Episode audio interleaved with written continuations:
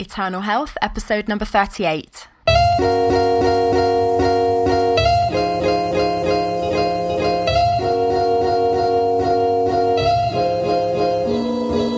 You're listening to the Eternal Health Podcast, where we discuss God's great design for your life in body, mind, and spirit.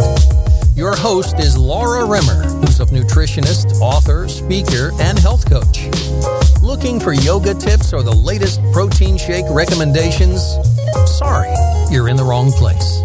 If you're ready for no nonsense, multi layered health expertise drawing on evidence based nutrition and biblical principles, welcome to Eternal Health.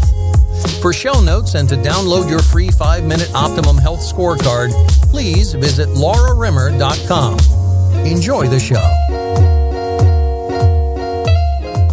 Hello there, it's Laura Rimmer. Welcome back to another episode here of Eternal Health. Hope you've had a really good week. Today, we are on episode number 38, and I'm interviewing a man called Glen Scrivener. And the title of our episode is The Greatest Love Story is True. Now, you might be thinking, how has that got anything to do with health or eternal health? Well, it does. It has to do with our mental health, our spiritual health. And the greatest love story is true, is also eternal. So we're going to be speaking all about that today. Glen Scrivener, my interview guest, is an author, a speaker, and a filmmaker. He's a multi award winning filmmaker, in fact, whose Christmas films last year were seen by a million people online.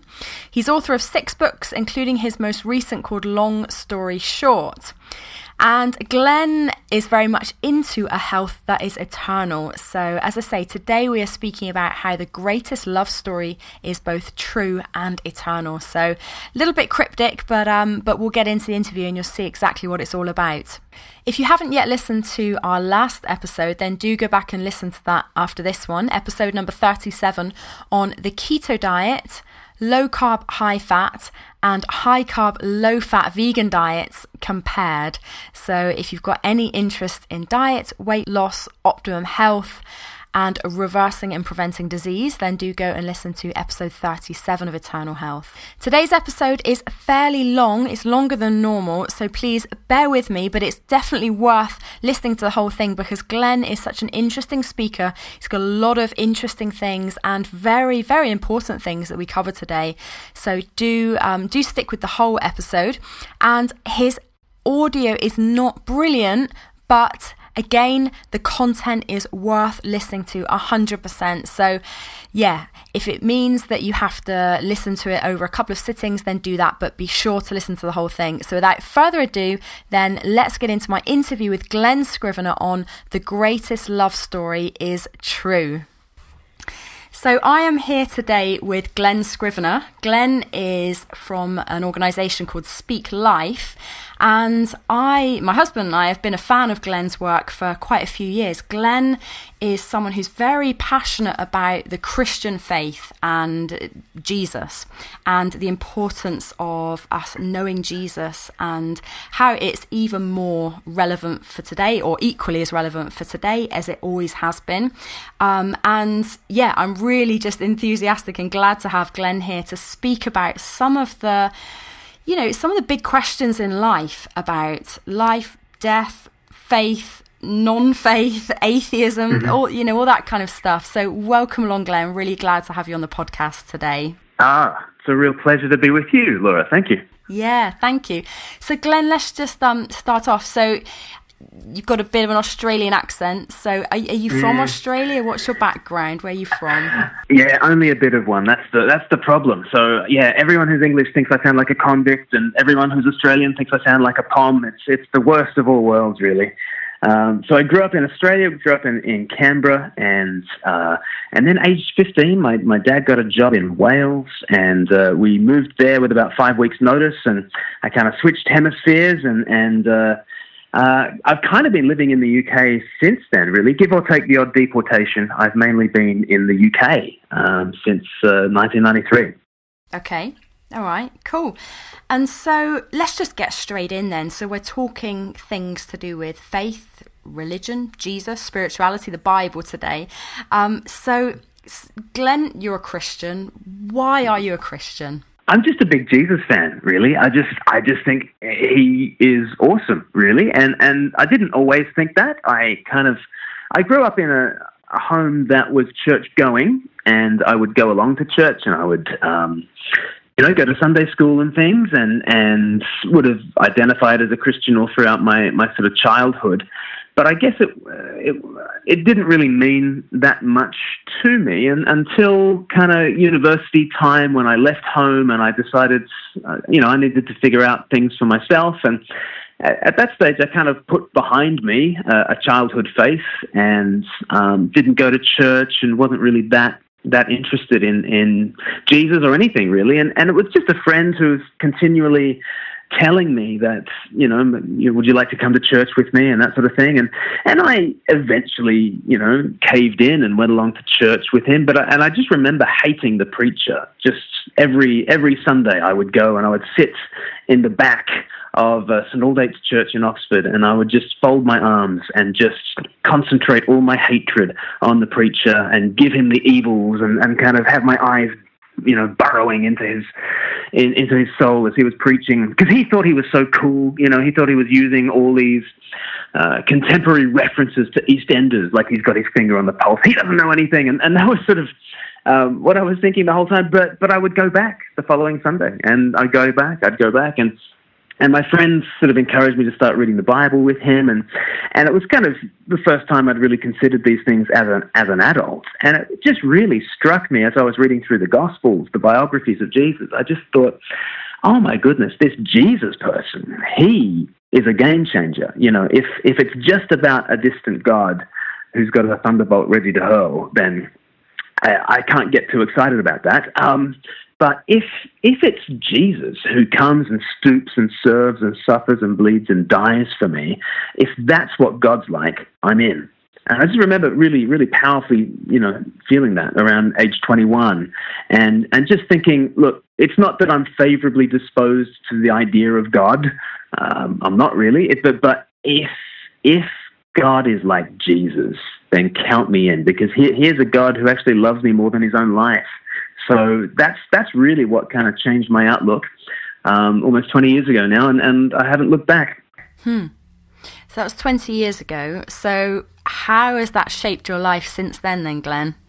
Well, I, I think, you know, J- Jesus said, um, from the overflow of the heart, the mouth speaks. And I, I just think that's a really um, basic truth of human psychology that, that whatever absolutely grips you um, will come out of you. And and I guess sort of for the last twenty years, I've I've just been babbling on about Jesus, and you know wh- whatever you get passionate about, it does absolutely shape your life. And so I've I've been seeking in the last 20 years or so to um, to get into situations where I can explain Jesus to, to other people and, and tell people that the greatest love story you could ever imagine is actually true. Um, I, I, just think that's a sensational message to bring to the world. The greatest love story you could ever imagine is true. And, it, and it's definitely the greatest love story because here is the one who is the most powerful person in the world who actually puts himself into the pit that we've made for ourselves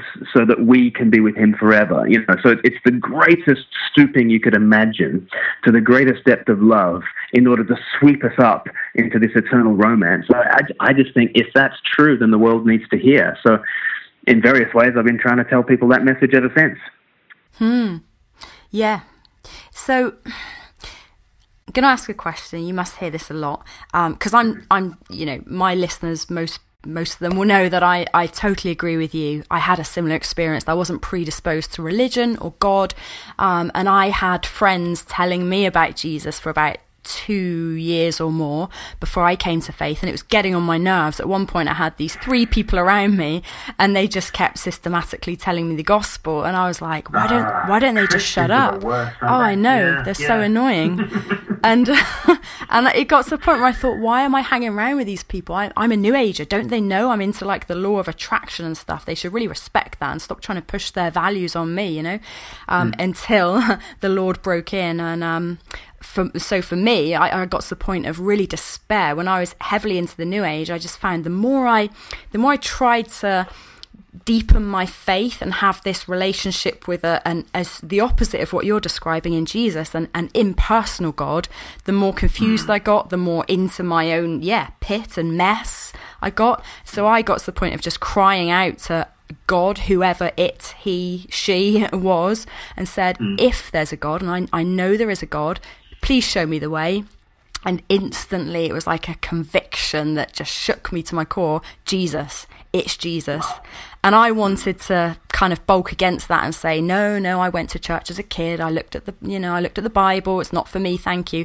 And again, it was like Jesus, separate all that religiosity out. Just look to Jesus. So, like you, I went well, went straight into town, bought myself a Bible, read through the Gospels, and I was like, whoa, okay, this is true. Look at this man. Look at what he does. Like this isn't new age fluff. This is real. Um, so, what would you say then to people who, you know, our listener might might be thinking that's yeah that's great for you glen you've had this experience if you know if that works for you that's wonderful laura yeah mm. fine mm, can't you just keep that to yourself so you don't have to push this faith on me? I you know I'm I'm doing all right in my own life thank you with my own values and interests and hobbies and maybe religion or no religion. Like what is it with you Christians trying to tell us about about this? What, what would you say to that well, it's interesting you said that your friends should know that you are into the laws of attraction and that sort of thing. And, and why should they know that? They should know that because you were enthusiastic about it, because it had, it had kind of, you know, it, it, it had kind of resonated with your soul on some level. And so you spoke to them about it. And, and all I'm saying is that, you know, shouldn't Christians have exactly the same right to, to speak of that which has resonated with our souls? You know, so it, it is just this very deep law of, of, of human psychology that from the overflow of the heart, the mouth speaks. And, you know, so I, I, think I should have at least the same rights to be able to talk to people about, you know, what what it is that's, that's absolutely captivated me. And, you know, I mean, the, the beautiful thing about Christianity is that it is a faith um, it's it's not something I can compel anyone to have. You know, Christianity um, does not spread by the sword. Uh, it certainly shouldn't spread by the sword, and anyone who's tried to spread Christianity by the sword um, has has done so completely against what Jesus has, has told us to do. He says, "Put away the sword," and, and instead, his is a, a message of love that is meant to persuade people, and that, that's what faith is. It's being persuaded that the love of Jesus is trustworthy. Um, so I I can't I can't convert anybody. I can't make them believe. Um, but I, I, think I should be able to speak about what has captivated me. And, and what I experience is that a lot of people don't want to know what I, I have to talk about, but, but a lot of people start to say, you know what, love really is the greatest thing. And maybe that's because the greatest thing, God, is love may, maybe there is this this Jesus shaped God that you, you talk about, Glen, and, and people start to get persuaded, and, and that's the way it happens. But it's it's not because I ram it down people's throats. It's just that it, it kind of bubbles up out of my throat because from the overflow of the heart the mouth speaks. What about then? So the sense that I'm getting is there's a lot of um, emotion, and you're saying about how you know love, people want love, and, and you you found that in in Jesus, and so I'm getting the kind of emotional side of things here. How how rational is Christianity? Well, I mean, for a start, love is not just an emotion, is it? I mean, love, if you know, if all we mean by love is uh, emotions, well, you can you can get that from eating a Snickers bar, really. Um, uh, if it's and if it's just about a kind of an emotional high, then you know, um, you know that's that's certainly no basis on which to build lasting relationships. You can't you can't build a marriage on pheromones. You can't, you know. So when I say love, I mean um, personal self-giving, self-sacrificing, suffering for the sake of another. You know, the word passion is derived from the word, you know, to suffer, to suffer on behalf of somebody else. So, so when I talk about love, I'm talking about a blood earnest kind of sacrificial thing. Um, but is it also a rational thing? It is totally a, a, a rational thing um, as well. So, um, one name for Jesus is He is the Logos in Greek, and the word Logos means rationality, it means truth.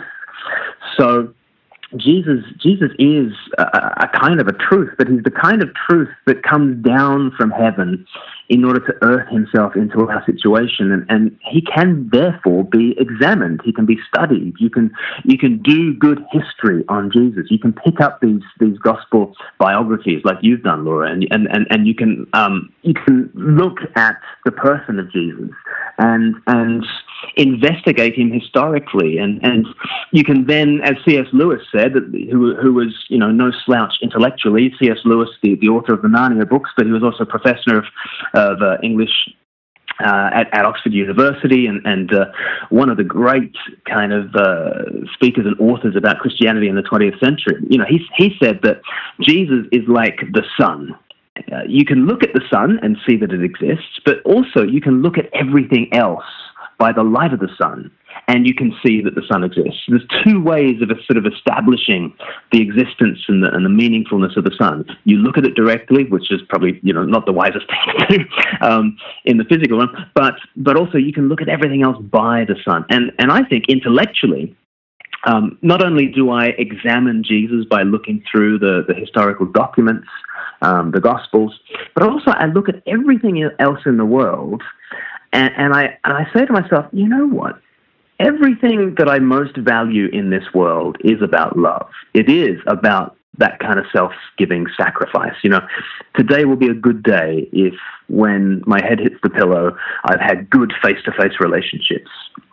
Um, and today will be a terrible day if I've had bad face to face relationships. You know, I kind of I look at the world and I think everyone is is running around as though love is the greatest thing. Well, here is Jesus, and I, I, think he is the sun that shines onto the world, and, and his sunshine explains the sparkle. Um, the fact that he is the Logos, he is the rationality behind this universe, who has loved us to hell and back, I just think that makes sense of the world. So not only does love kind of resonate with my heart and makes me think emotionally this is true, but I also start to reason it out, and I start to think, wow, if reality really does have love at its core, then it's also the most rational thing in the world to start believing in Jesus. So I, I wouldn't, I wouldn't say it's, it's, either or. I, I think you can have your cake and eat it with Jesus.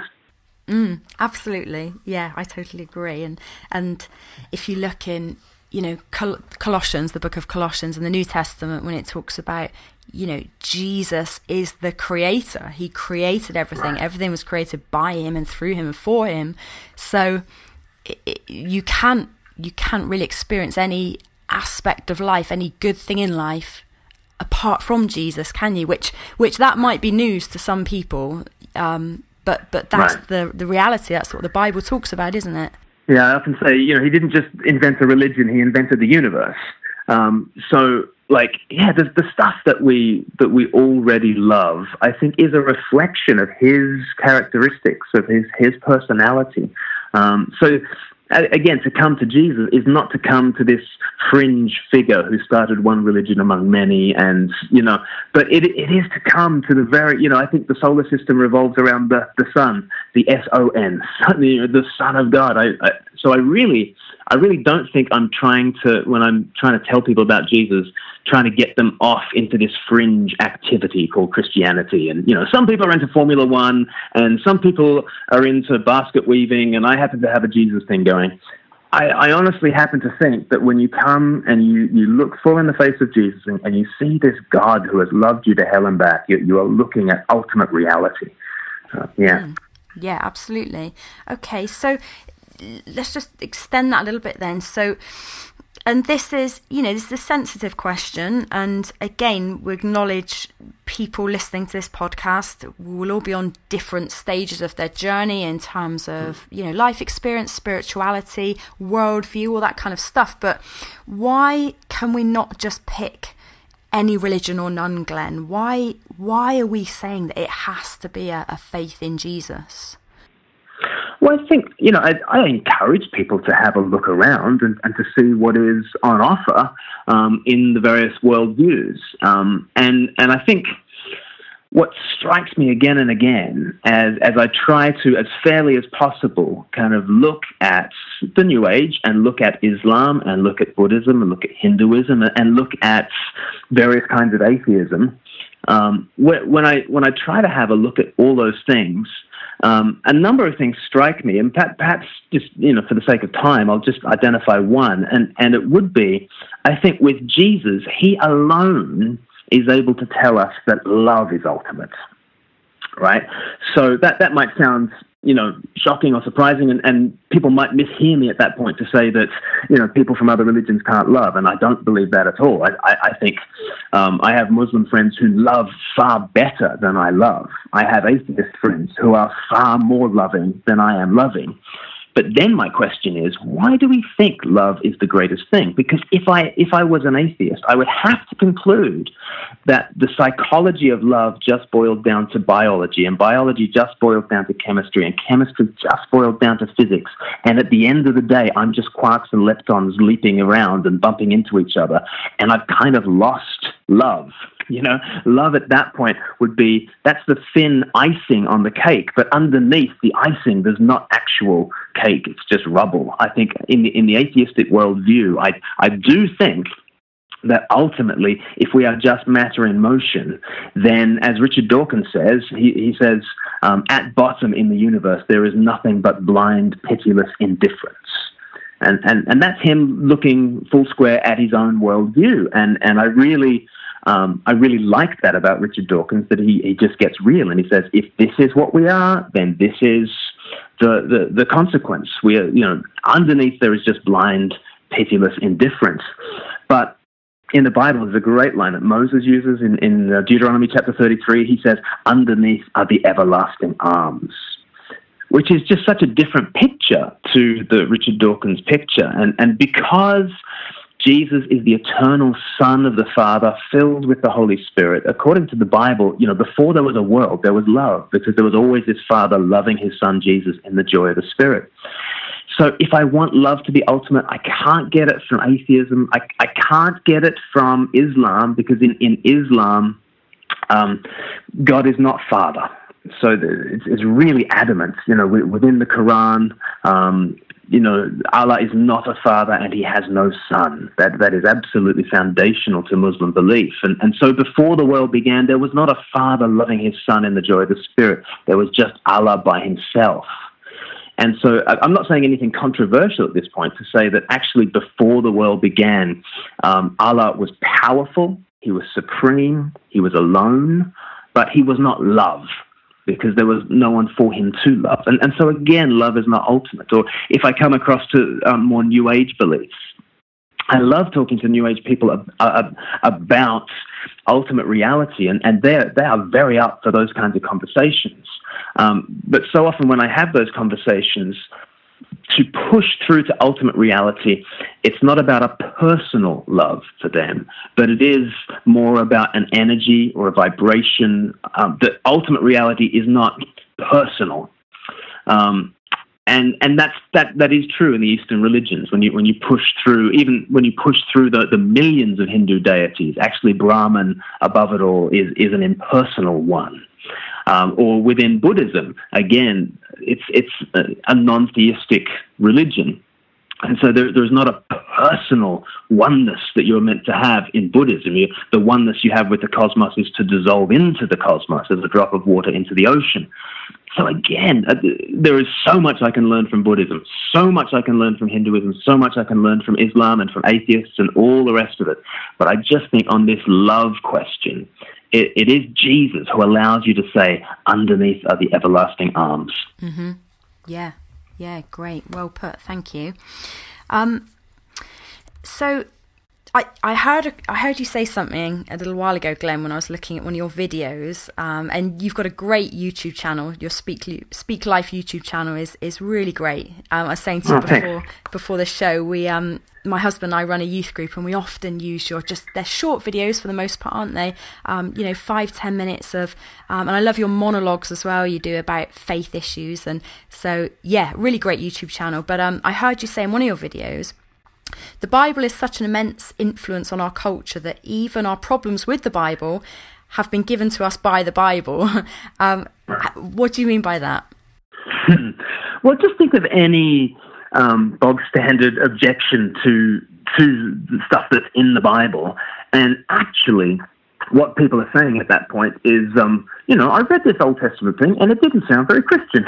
like, actually, um, yeah, that, that's often the, the, the, way people come at it. So um, there are Old Testament wars, for instance, um, in which um, Israel, the people of God, go up against you know much bigger armies, and it, they are David versus Goliath kind of cases and that sort of thing.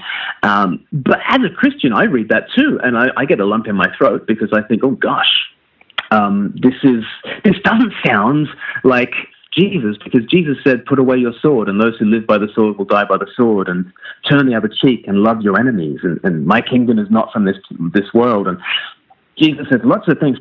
And, and so what's interesting is, is even as a Christian, I read the Old Testament and I need to do some processing about how I read those passages. And of course, no, no Christian reads about those Old Testament wars and themselves then goes, picks, picks up a sword and, and goes into battle. Uh, we've been forbidden to do that by Jesus.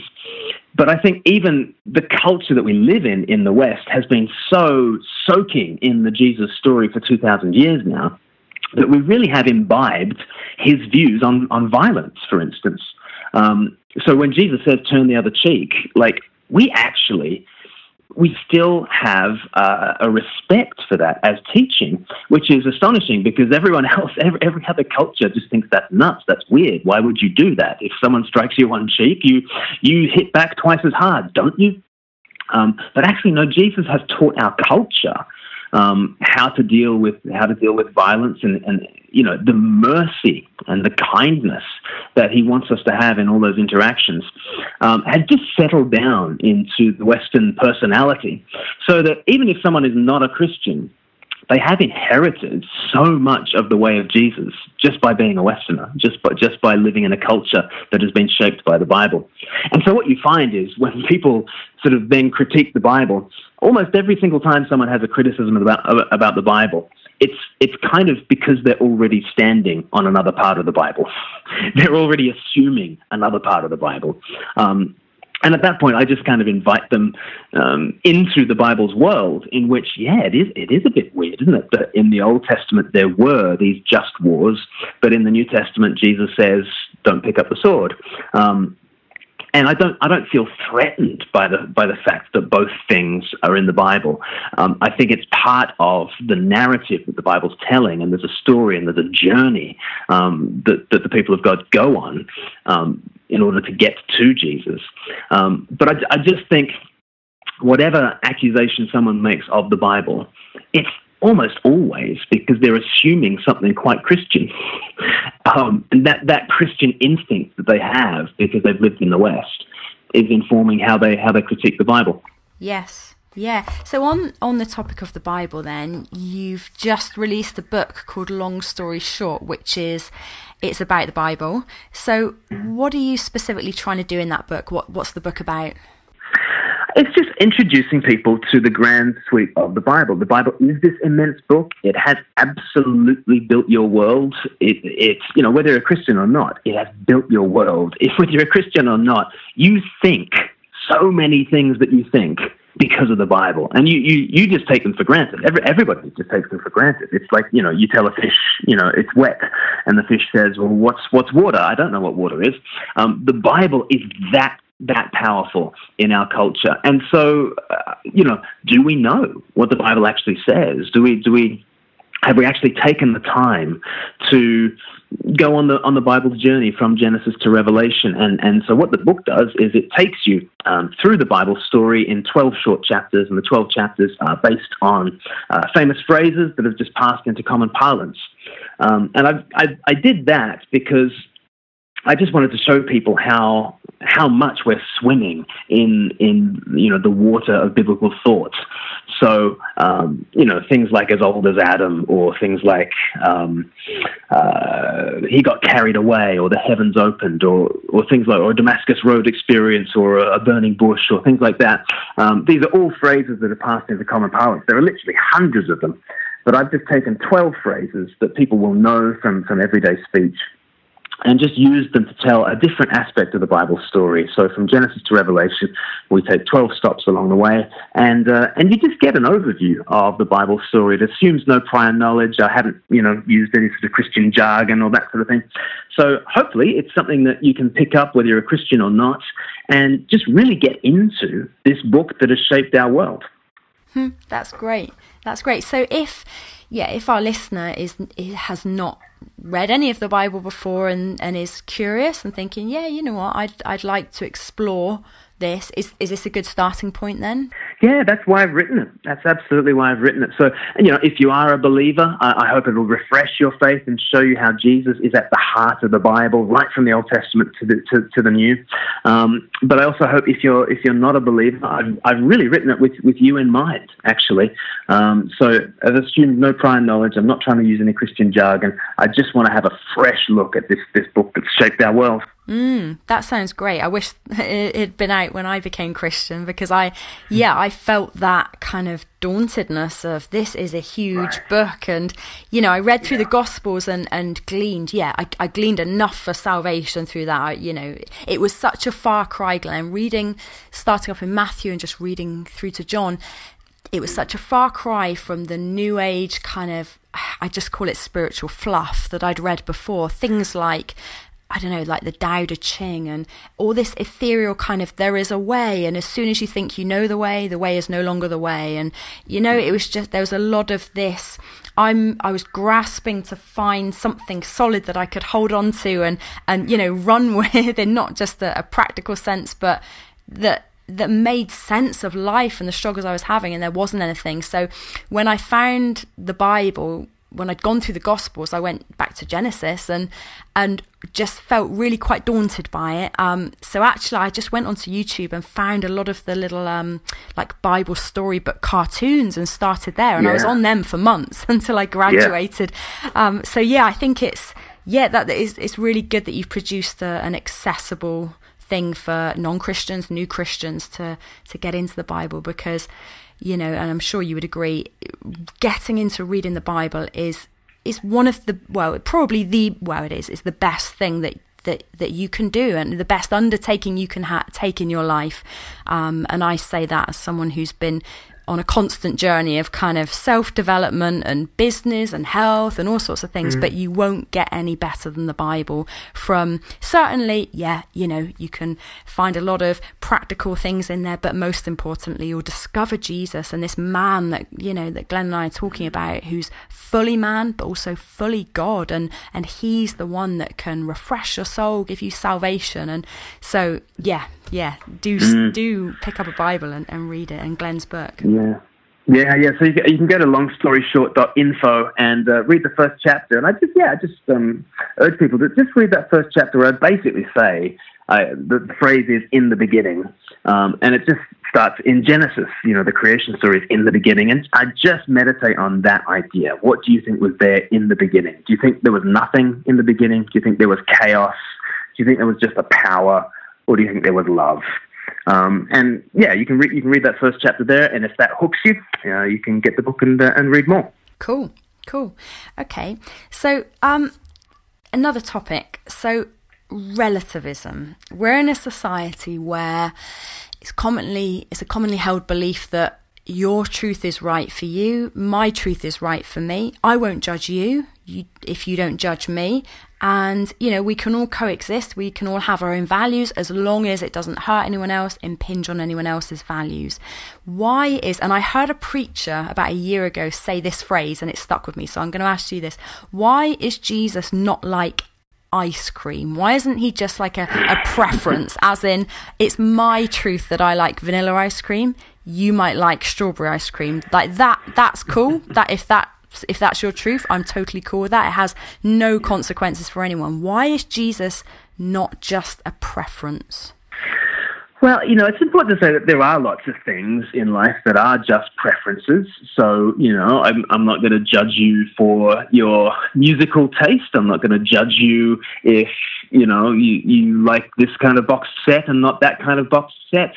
Um, there are lot, there are lots of things, um, and and there are lots of even ethical questions that are difficult and that are tricky, and um, yeah, and you do need to look from different perspectives and different angles. And so, if if people um, if people want to highlight the need to value lots of perspectives um, and to say there's not just one way and, and that sort of thing, I, I, think that's true in lots of ways. So there are lots of things that are like the ice cream parlor that has 99 flavors. I think that's great.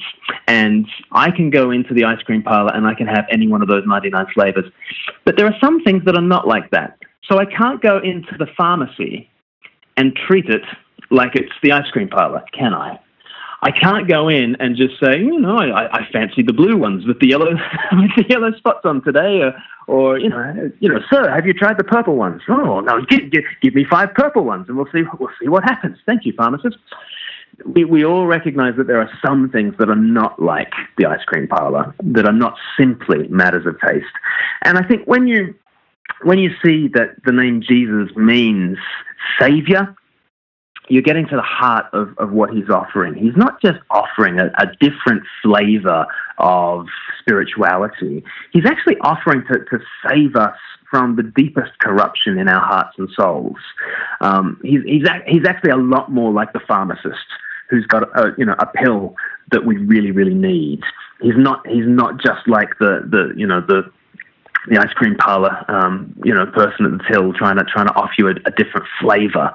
So I, I, think we just need to say that there there are some things that are so serious that I need the right kind of doctor to deal with the the the disease that I've got. And and the Bible diagnoses that I've got a problem. My problem is though God might be love, I turn away from love and I live in disconnection and I live, you know, hating and being hated. And uh, I've got this, this weird, horrible, dark heart that is kind of able to harm the people I love the most.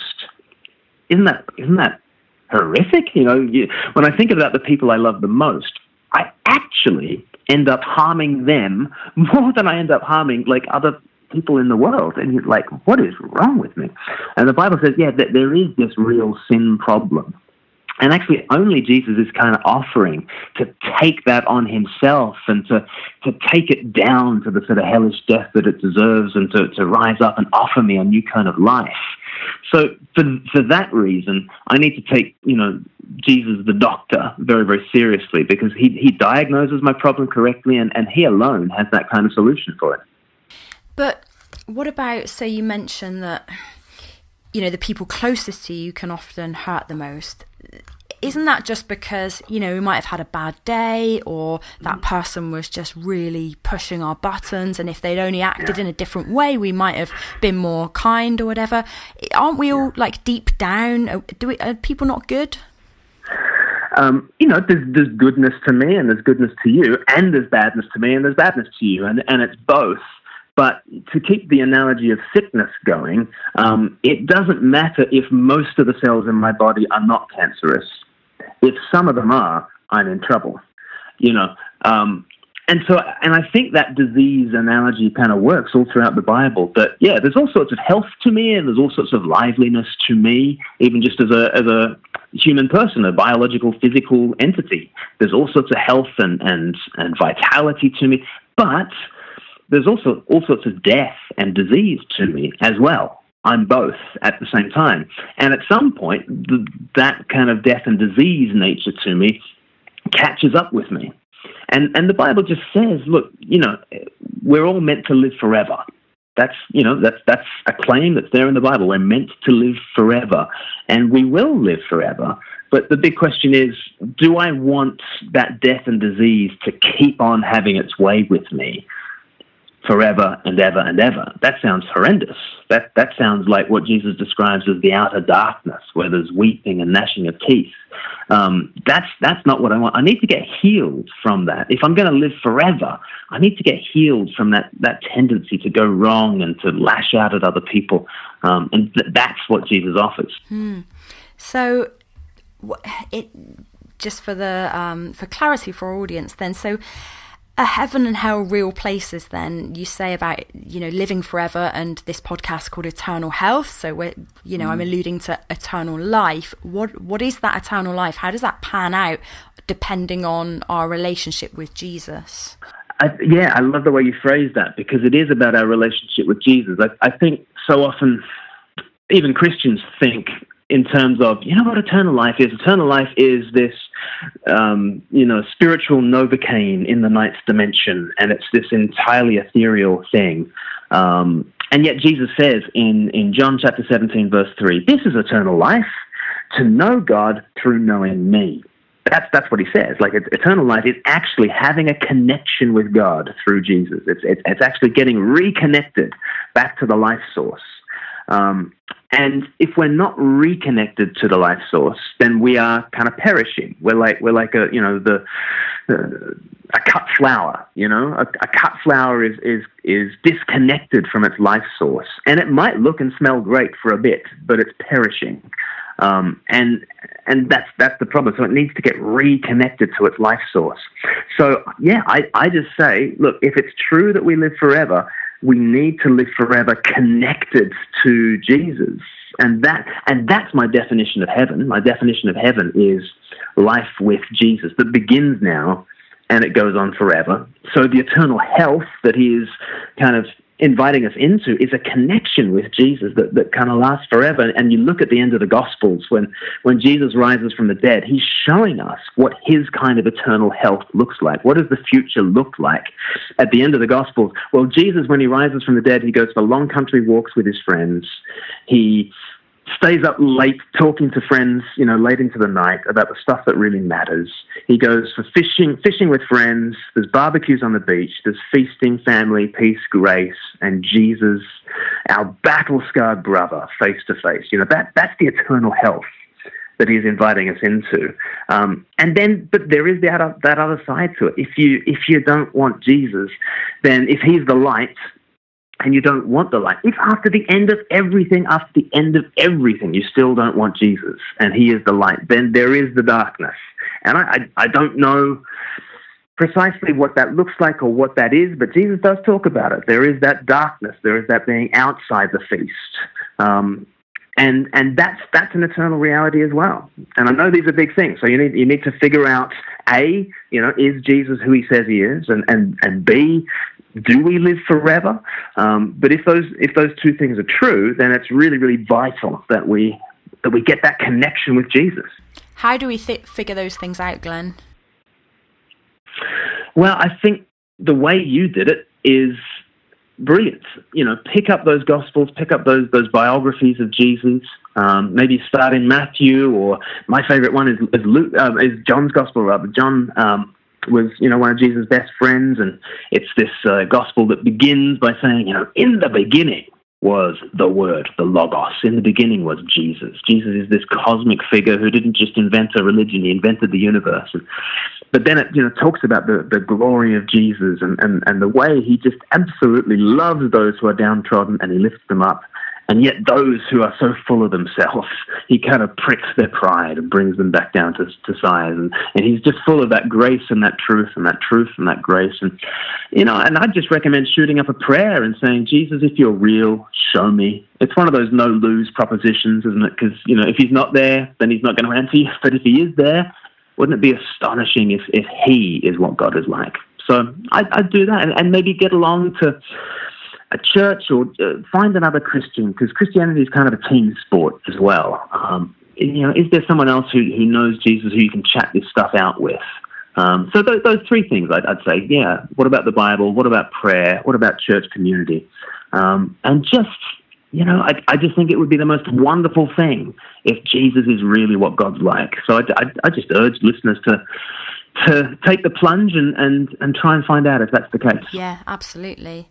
And and you're right about it being a team sport. I now look back at those three people that were witnessing to me and really getting on my nerves and I'm like, Jesus, I am so thankful for them. Thank you for putting them in my life and for them loving me enough to persist when I was kind of showing apathy, stroke, slight annoyance. Do you know what I mean? Mm. So, yeah, yeah. And, and you know, I, I don't know. Maybe people are afraid. I speak to people and they say, "Oh, yeah, I do. It's, it's a bit scary though. What I don't know what would happen if I was to become a Christian. Um, and I, I, was actually speaking to a young lad last week, and he and he was interested. I was telling him about Jesus, and then he kind of like you could see him kind of flinch. And I said, "Oh, what, what's the matter?" And he said, "Well, none of my family are Christian." I said, "Okay, y- yeah," that, and that's you know that's a reality for some of us. I was the first one in my family to become Christian praise the Lord, my dad, a few months after I did, at age 70, also became a Christian.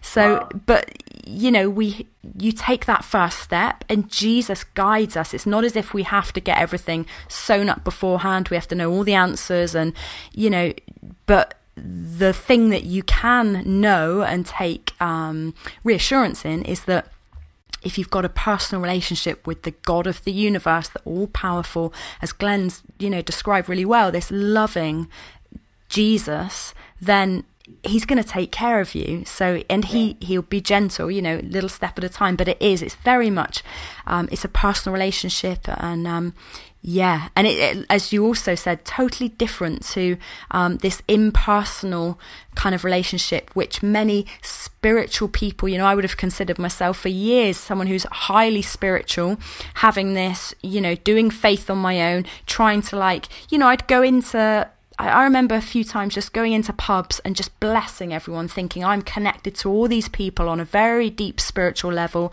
And, um, mm. you know, I very much bought into kind of pantheism, I guess, that we're all connected, we're all part of this cosmic consciousness. And, and that was all very well, but it can also be quite dangerous in a way because I found myself putting myself into situations where I was seeking to have a love and a connection with people, but oftentimes people who I was seeking to do that with weren't thinking the same thoughts as me, and so I, you mm. know, I mean, this is a slightly side issue, but but the point is that with Jesus, you're in very very safe hands.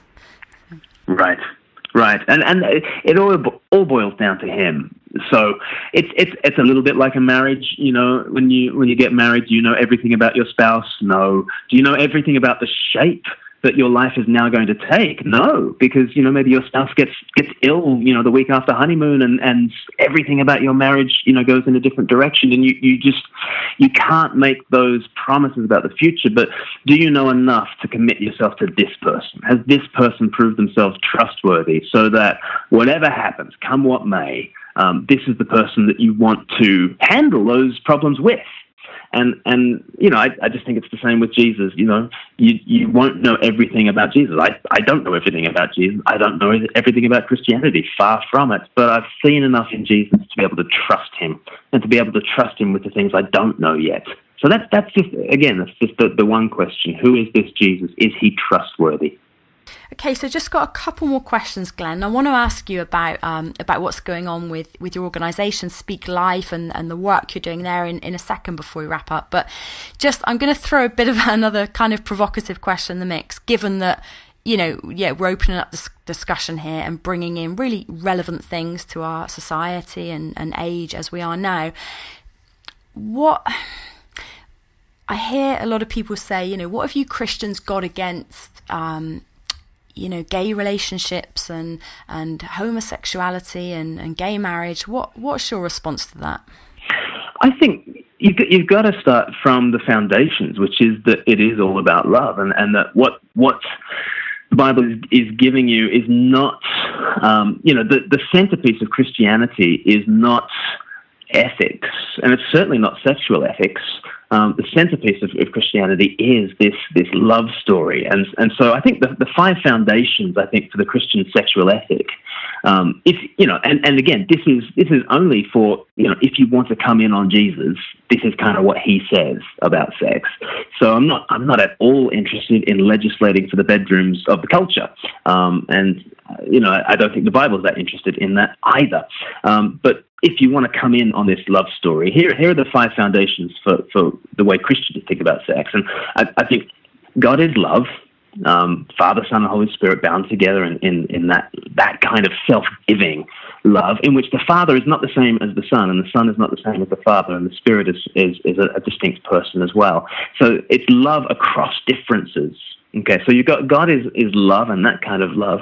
History is a love story. I think the um, the Bible and long story short, my book is is trying to like relate this that actually right from verse one, God creates the heavens and the earth, and heavens is masculine and earth is feminine, and that that works in Hebrew, it works in Greek, it works in, it works in all the the uh, the Romance languages. Actually, what we've got is heaven and earth. You're meant to look at heaven and earth and think, oh, those two should get together. Um, and kind of by the end of the Bible, they do get together because the one from heaven, Jesus Christ, kind of marries humanity from earth.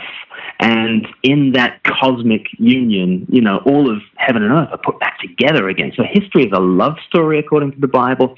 Um, but then, thirdly, um, the third foundation is that our bodies are temples. Um, my body is not so much a, a, playground, my body is a temple. And that, that's different. Um, uh, a fourth foundation is that my gender is a gift. It's, it's not something that I self create. It's it's more it's more like the gift that a friend gives to you. You know, they give you a, a, book of kind of French poetry or something. You think, what? Do you even know me? French poetry? But you know, you get past chapter one, and and maybe you start to see that your friend does know you and does know how you tick. And I think gender is like that. You know, we, we get given a gender, and I'm not sure I quite like my gender. I'm not sure. does, does God know what doing, giving me this gender? It doesn't seem like a great fit, but now God does know me, and, and there's something to be lived into there. Gender is a gift. And then finally, sex is proclamation. It's not just procreation and it's not just recreation. But for the Christian, um, for me to be in a sexual relationship with my wife is to proclaim something about the cosmic romance between heaven and earth, between father and son. And it's a love across differences. So you put those five sort of foundations together, and the Christian position is that sex is this proclamation of the cosmic romance. It belongs within within marriage between a man and a woman, um, and it doesn't belong anywhere else. Actually, says the Bible. You know, and, G- and Jesus says, you know, outside that context, don't even think about it. You know, Matthew chapter five, don't even lust, don't even think about sex outside of that you know context. And everyone, even in the Bible's day, who heard that went, that that is a high standard, Jesus. Are you serious? Um, and Jesus is serious about that high standard, and he's also forgiving of those who fail to meet that high standard. Um, and it, it, it's very important to say that because I don't live up to the Bible's standards on sex, and, and no Christian does. You know, I'm a I'm a sinner in terms of my sex life, in terms of as, as just as I'm a sinner in terms of everything else. But th- those are the foundations that the Bible is is working from, and I, and my and I know that that is different from what the world thinks. Right, the world does not think in those terms at all. Um, um, but the Bible was never just mirroring the views of the surrounding culture. So the Old Testament sexual ethics were, were totally different from the Assyrian sexual ethics and the Egyptian sexual ethics of the day. The New Testament sexual ethics are totally different from the Greco Roman sexual ethics around them. So the Bible's never been just giving you what the world thinks. The Bible's always been doing this really, really different thing. But my plea would just be if you move away from the Bible's foundations, you're moving away from love you know, because the world does not want to say that God is love. The world just wants to say that underneath everything there's blind, pitiless indifference. The world does not say that history is a love story. The world says that history belongs to the strong. Um, the world does not say that your body is a temple. The world says that your body is a playground. Um, the world does not say that your gender is a gift. The, the burden for us today is that we, we need to somehow construct our own genders. And I, I just think that actually, in the long run, we're not meant to have to do that. And that's a burden that is too great for us to carry. And the Bible, and, and, and the Bible says that sex is for proclamation, but, but I think in the world's eyes, you know, sex is just for procreation or recreation. And I just think the Bible's got better news on that um, that actually sex is connected to the stars and it's connected to this cosmic romance. That's the best I can do at sort of uh, at representing the Bible's sexual ethics, but I'm sure lots of people have come back on that. Mm, no, I think that's really helpful. That's really helpful, and um, so it, it really is nothing new that that Christian ethics on, on sexuality or the Bible's ethics is standing against kind of the cultural norms. Um, and I think, yeah, something that, that struck me recently is is the issue of um, boundaries. And I was reading a study which was talking about children in playgrounds, and there's two sets of two sets of school children, and in one mm. set of playgrounds, and there was um, given a clear fence around the playground, and in the other um, set of schools, then there was no fence around the perimeter of the playground. Right. And what they found was rather than the children with no boundaries kind of, you know, doing what they want and they were much more free it was quite the opposite. Without a perimeter, without a clear boundary, the the children kind of huddled in the middle, felt very unsure. They didn't play freely, whereas right. the children with the very clear perimeter and fence that was given, you know, in this kind of context, in love by, you know, the the school headmaster who who put that in place for the children's safety. Then the children played freely, they enjoyed themselves, and they used that whole space. And um, and you know, when people, I mean, I, my family have said to me, isn't it very restrictive? When I got married to my husband, they said, what? You're saving yourself for marriage? Isn't that weird? Don't you need to live with someone beforehand to get to know them? And isn't that very yeah restrictive? And it's like well no actually it's it's not. It's mm. quite freeing. And and as you right. say you know god God is this this is a Christian thing, so we certainly wouldn't impose these values on on the society. Mm. But if we are going to come into this love story, God puts these boundaries in place, and it's out of His wisdom and His love for us. So for us to try right. and make our own, um, you know, set of rules is is really kind of not to acknowledge the the, the all knowing and all powerful God. So and I don't think it acknowledges the true nature of what sex is. Because I, I, I think of sex as like this holy fire. It is this wild, dangerous, intense thing that you know fires create community don't, don't they you know you light the bonfire around comes the community and, and but it's also wild and it's dangerous and it and it could devour you um, and I, I just I just think the Bible says okay it is a holy fire and here is this kind of concrete fire pit that is this is the safe place for the fire to really burn. Um, and within the loving relationship of marriage, this is this is where the fire most naturally burns. And I think when you take it out of that context, it's like saying, let's have a cardboard fire pit. So we have a cardboard fire pit, um, a much you know, a, much much thinner walls between you and the and the fire, and, and and I just think that's so dangerous, and, and people just get so hurt in that. And I, and I think you know, so it's it's about recognizing what sex is like. It's about recognizing what our bodies are like. So I think our bodies are much more like temples than they are like playgrounds. And I think everybody knows that. Like when sex goes wrong, it doesn't just feel like I've grazed my knee at the playground it, it feels like there's been a desecration. It, it feels like this, this temple has been violated, right? Holy space has been violated. That's what it feels. So I think deep down we know our bodies are more like temples than playgrounds. I think we know that that sex is is more like holy fire than it is about like recreation. Like, like we totally know that, and therefore trying to put sex within a boundary that just says, okay, consenting adults. As long as they're consenting adults, it's fine. And I and I think you just you just look and, and you think, well, what does consent even mean anymore when everybody's drunk? What does consent even mean anymore when there's when there's a huge imbalance of economic power or social power or even just physicality. I mean, I mean, men are on average two to three times. Uh, they have two to three times the upper body strength of women, and and and we think it's a level play, playing field. Just just talking in, in terms of consent, and I just I just don't think. I just think that that is that is like the cardboard fire pit, and I think the Bible is saying no. There's a there's a much stronger kind of foundation for sex for this holy fire, um, and it, to me, it just makes makes more sense that way. Yeah, yeah, you're right. And from a, you know, my background as a nutritionist, from a um, physical hormonal point of view, if you look at what what actually happens when two people have sex, there's all these hormones that get released into the body, and in in all honesty, much more so for women, oxytocin and these bonding hormones. So yeah, it really is, you know, playing with fire um, from a right. just a purely physical point of view as well and, and emotional. So, yeah, okay. Right interesting stuff, Glen. Thank you for opening that up. So tell us, um, tell us about what what's on the cards for Speak Life. So you, as I mentioned, you produce a lot of short, really good quality and really engaging videos on YouTube, and you've got a, a podcast, the Evangelist podcast as well. So, what are you aiming to do with with all that work, and what's in the pipeline for you?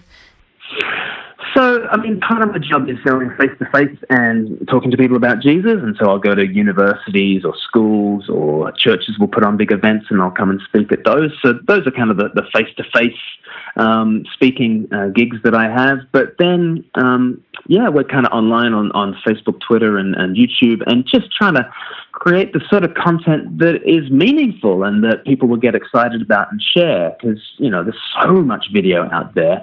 And you know is there space in among the cat videos uh, for something that makes you think about the deeper issues in life? And we, we hope that there is. So you know on monday nights we we tackle uh, thorny questions and um, you know some of them uh, you know we've, we've done thorny questions and all the stuff that we've, we've talked about laura. So people can look up stuff on sex and what about you know heaven and hell and things like that. So um, and then on Tuesdays, we have a, a conversation over lunch, and that's a live uh, broadcast on Facebook that then goes onto YouTube later. Um, and so people can get me and me and Paul kind of chatting through some of these issues at greater length. And there's the podcast that comes out on a Friday, and we've got some other seasonal events. So we um, we just got nominated today for an award for uh, some Christmas films uh, that we did last year. So uh, we did a we did a uh, yeah a, a time traveling romantic comedy called Meet the Nativity uh, last year, and, and we got a, an Oscar shortlisted director to, to direct it, and we got a, a professional um, production company from Ealing Studios to, to sort of make this uh, four part uh, rom com, and uh, and we do we do things like that. So we're working on. Christmas at the moment. We've got a brilliant idea for Christmas. We've got a, a kid goes into a curiosity shop and he looks into a snow globe, and it's a really dark twisted, gothic snow globe. And he looks, and the central character in the snow globe is him. It's unmistakably him. He's like, what? What is this all about? Well, you'll have to tune in to our Christmas, our Christmas video to, to, to figure out how that one ends. But um, yeah, we do we do those sort of short videos. We're, we're trying to kind of, if John Lewis can uh, you know come out with these Christmas videos that sell toasters?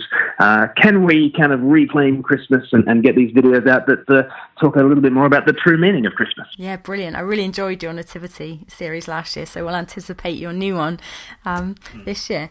Yeah, fab. Okay, so if anyone wants to buy your new book, so it's Long Story Short, and it's at longstoryshort.info. Is that the best place? That's right. Yeah, yeah. And what about um, Speak Life?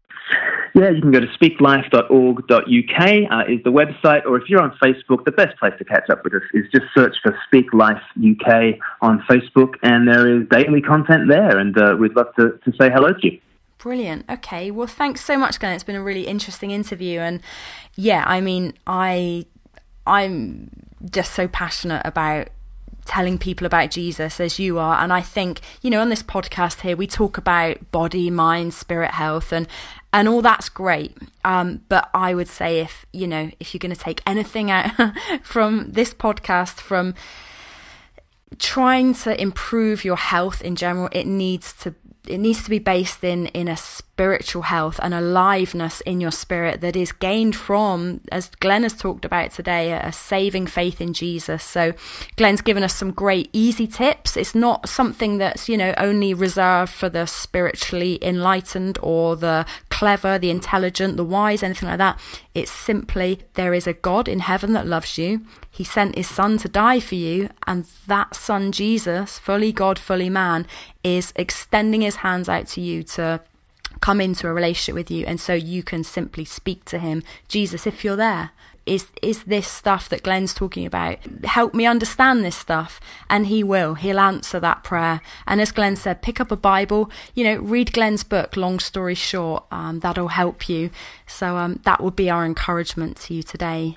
Um, anything else, Glen, before we wrap up? That's awesome. That's awesome. Yes, I, I echo all of that. Fab. Well, thanks so much and, and great work you're doing. So, yeah, I really appreciate you coming today. I know you're busy. So, thanks so much. No worries. It's been fun. Thanks so much, Laura. So that wraps up my interview with Glen Scrivener today, and I really hope it's made you think about things, these important things in life. If you're already a Christian, I hope this has just edified you and given you some things that you could maybe pass on to other people when they ask you these, these deep life questions and your perspective as a Christian. And if you're not yet a Christian, then I'd really urge you to go and think about this stuff as we spoke about. Just pray to Jesus, ask Him for some guidance on this stuff, ask Him for forgiveness and salvation salvation, and He will grant you that. You can find today's show notes for this episode on my website at laurarimmer.com forward slash 038, and that will include all the links that Glen mentioned for his book and Speak Life. And we're going to end, as we always do, with a quote from the Bible, in fact, three short quotes. The first quote is from Psalms, and it's Psalm 14, verses 1 to 3. The fool says in his heart, There is no God. They are corrupt, their deeds are vile. There is no one who does good. The Lord looks down from heaven on all mankind to see if there are any who understand, any who seek God. All have turned away, all have become corrupt. There is no one who does good, not even one. And then the second quote is from Romans 5:19. For as by the one man's disobedience the many were made sinners, so by the one man's obedience the many will be made righteous. And finally, John, John's Gospel, chapter 3, verses 16 to 21. For God so loved the world that he gave his one and only Son, that whoever believes in him shall not perish but have eternal life. For God did not send his Son into the world to condemn the world, but to save the world through him. Whoever believes in him is not condemned, but whoever does not believe stands condemned already, because they have not believed in the name of God's one and only Son. This is the verdict. Light has come into the world, but people loved darkness instead of light because their deeds were evil. Everyone who does evil hates the light and will not come into the light for fear that their deeds will be exposed. But whoever lives by the truth comes into the light, so that it may be seen plainly that what they have done has been done in the sight of God.